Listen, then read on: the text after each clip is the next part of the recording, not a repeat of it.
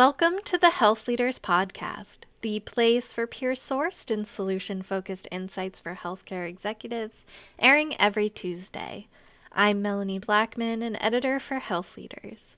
My guest for today's Women in Healthcare Leadership episode is Maxine Carrington, the Chief People Officer at Northwell Health. Maxine joined Northwell in 2008 as a manager of labor relations and has worked in a variety of HR roles since. During our conversation, Maxine shares her career journey, insights into her role, and what a successful HR leader looks like. So, without further ado, please enjoy our conversation. Well, Maxine, thank you so much for joining me on the podcast today. It's a great honor to speak with you. Uh, Melanie, thanks so much. Good to meet you and really appreciate the opportunity. So, to start us off, can you share a little bit about your career journey and what inspired you to make the shift from law to human resources? Uh, you know, it's, I always joke, how far back do you want to go? I've always liked working, I will say that and I always had an orientation towards service and helping, and, and that comes from parents uh, who had that commitment as well. So whether it was, you know, within the walls of their work or then outside volunteerism, I think that spark was set very early. And, you know, I was reflecting recently, my very first, you know, other than babysitting, paid internship experience was actually in healthcare at uh, a hospital in Brooklyn that we actually have a good relationship with today. And so one is this aspect of you just never know where you're going to end up and and come full circle to some degree. So starting with that orientation, commitment to service, you know, how that manifests itself obviously can show up in so many different ways. For me it was law. And I was inspired by other attorneys I'd seen and what they could do, right? The ability to influence change, uh, positive change, the advocacy aspect of it. It was important, the representing the vulnerable, representing the marginalized, helping others. That was all important to me, and I and I saw that. You know, certainly there were the TV characters that you would see, and then just notable figures like a Thurgood Marshall and others was just inspiring. And so I knew it was going to be law. And then throughout that journey, it was you know, changing my mind about the type of law, the specialty. And so it started out as education law because I, you know, I had gotten a master's in higher ed administration. I had an interest in education, and so I thought I would marry the two. Then it became juvenile justice as I learned more. And then through an internship experience, I got exposed to employment law and labor law. And that's where I really fell in love with the story of people, right? And how we help people and support people and and so that sparked and so it became employment and labor and i worked really mainly within labor law for a few years and then looking at the trajectory of other folks i'd worked with and their transition into healthcare uh, so from doing labor relations labor law there was a lot of opportunity in healthcare because you tend to have greater union representation in some industries, of course, healthcare being one of them.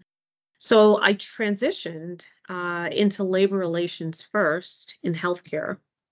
And I would say within a few months, I got the call, and the conversation was around, you know, hey, we see something in you. Uh, we have opportunities. One of those opportunities is to head up HR at one of our hospitals. And I said, with all due respect, oh, esteemed elders who are amazing, I don't know HR. Now, funny enough, Melanie, uh, years prior, I would sit in some arbitration cases and wonder how did we get to this termination? How did we get to this disciplinary suspension? Could we have avoided it? Could we have prevented it? What training did these folks get? What feedback did they get? And these thoughts would be running through my mind. I didn't know what I was going to do with that, but they were there. And it's amazing how the opportunity presented itself to actually do something with those thoughts you know, manifested again uh, within HR. And so I got my start in labor, a conversation at a diner about moving into broader generalist HR. And within about 11 months after joining our health system, Northwell Health, I moved into head up HR at one of our hospitals. And then the story goes from there. You know, it would be HR at another hospital, HR at several hospitals, uh, a regional role, uh, then the deputy chief people officer role, and then now two years as chief people officer for this health system. So, a little bit of a long story. I probably still didn't do it complete justice, but hopefully answered the question. Well, sometimes it can be hard to really share all of your career journey. I mm-hmm. really love that yours came full circle, as you said, and how you were able to focus on the aspects that you really loved. And that, you know, a leader came to you and said, Hey, we see you in this role and helped build you up to that. Yeah, and I think we try to do that for others. And this is several years back. We do it so much more now, right? To be able to see transferable skills, transferable capability in others that you may not have a strong background, but we see something. You can learn the technical, uh, but the behaviors, the competencies, right? Uh, those power skills, formerly known as soft skills, are there. So I'm so glad they saw that in me because it was a good lesson to me as I would grow in HR to do the same for others, right? And to make the organization more open to that. And we are an organization that's very committed to that, seeing something in someone and then giving them a chance in another space. It's so important. I really love that. And I love that your journey has had so many different steps you know, currently, as you said, your role is Chief People Officer. How mm-hmm. does that differ from the Chief Human Resources Officer, and how do you both work together? Yeah, so um, my role represents an evolution in titling, uh, similar to many other organizations and agnostic of industry. You know, you still see the CHRO title being used out there, but you also see other variations, if you will. And so, um, interestingly, my predecessor, he first changed the title to Chief People Officer as he was seeing it become more common in his peers, again, regardless of industry across the nation. And so he evolved the title. Now, I will say to you, when I came in, I actually went back to CHRO, Chief HR Officer, and my what I was contemplating there was the human piece you know, just making sure we're focusing on the human aspect of someone's lived experience and not just seeing anyone as a uh, employee, if you will, solely, but you know, how do we look at the whole person and see the human, and how do we make sure uh, we have a humane environment and a humane workforce, a humane work environment? Thinking about humanity. But interestingly, I would come to go back to chief people officer. And why is that? Because over time, I thought to myself, I see why he went with chief people officer. So, chief HR, it sounds like you are leading just the function of HR, right? So while you may have a concept in your mind, how it's perceived might be different. So I said to myself, you know, the perception is I'm responsible for the HR function. But it's probably more progressive to go with people officer, which means you're about people, right? So it gets me at the human piece that I was trying to advance to really put the customer at the center of my title and, and declare to the world, if you will, that I am for the people, I am for the customer. Uh, I'm not here to just lead a function, I'm here to serve people. And so it was important to me to, one, take that journey to get there and that the titling reflect both my commitment, my mission, my orientation, and what I want for the function. That we are a service oriented function that puts people first, right? We partner with people, we're people centric, and we view the, uh, the people of this organization as our customers. And so that's really how it came to be uh, just the evolution. So there is a single chief people officer, though I have, you know, regional CHROs, regional C- chief people officers, whatever we want to call them now and in the future. But I am the the chief people officer of the organization. I love that the people aspect and how that really ties into your career journey as well. Yeah. Um, it's all just so full circle. What has been your experience working in healthcare as a woman leader, and mm-hmm. how would you define your leadership style? Oh, uh, so you know the interesting thing about healthcare, it's uh, many times you see the workforce is predominantly made up of women. So at Northwell, 72% of our workforce is female or identifies as female. Uh, from a diversity standpoint or representation standpoint, or as I now like to say, membership, not representation, but membership standpoint, uh, we're predominantly female. Not necessarily an issue there. I think the uniqueness is ensuring that there's this societal reality, there's a historical reality of the rights that women have had to fight to gain, right, to achieve, whether it's in the boardroom, whether it's politically, standing in society, whatever it is.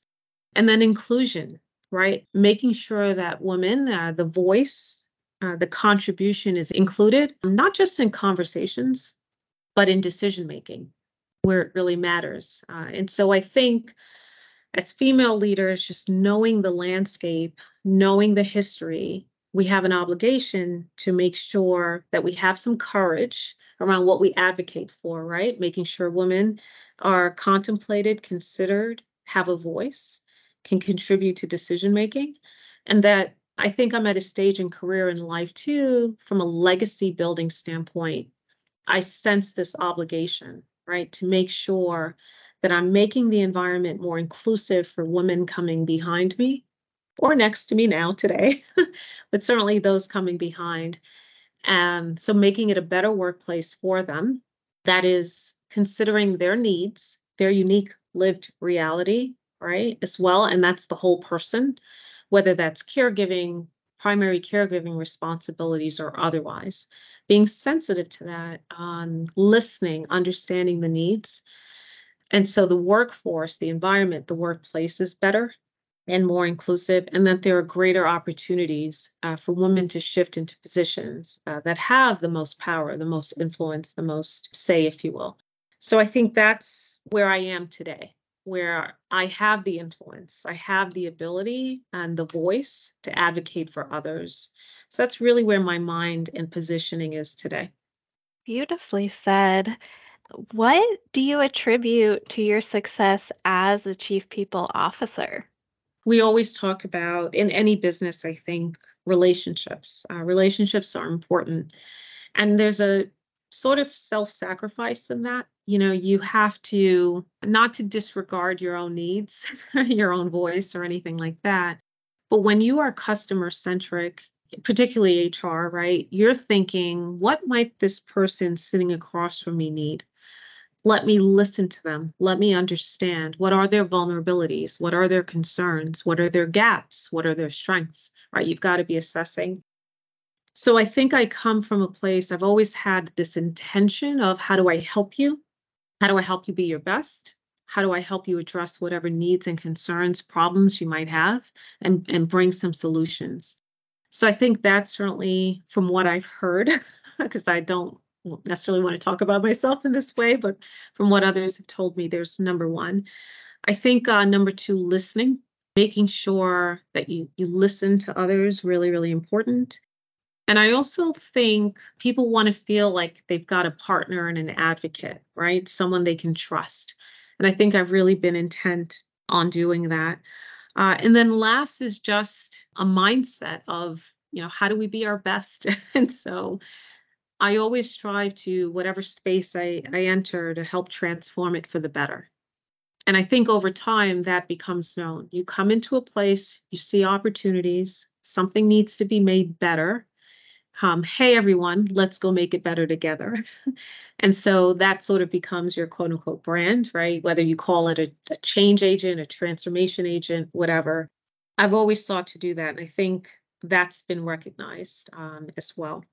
The other thing is just learning. I have this huge focus on, gosh, I never want to get stale. And so I want to get out there. I want to be learning and bringing back leading practices into my organization to help us be our best. Right. So bringing in not just the internal view, but the external view as well, bringing the learning in, bringing in what others are doing. I think it's been important to me. And so I think it it helps me not get stale and making sure that we're driving kind of the cutting edge, uh, leading change that we're expected to. So I think those things or some combination of them and maybe a few others has has proven helpful. Absolutely. Those are all really wonderful strategic and intentional ways of leading. So thank you for sharing those. Thank you. Maxine, thank you so much for joining me and taking the time to speak with me and sharing your expertise on the podcast. Melanie, thank you again for the opportunity. And uh, on behalf of Northwell, uh, thank you and thank you to all of your listeners as well. And thank you for listening to the Health Leaders Podcast. We'll be back next Tuesday with more healthcare industry insights.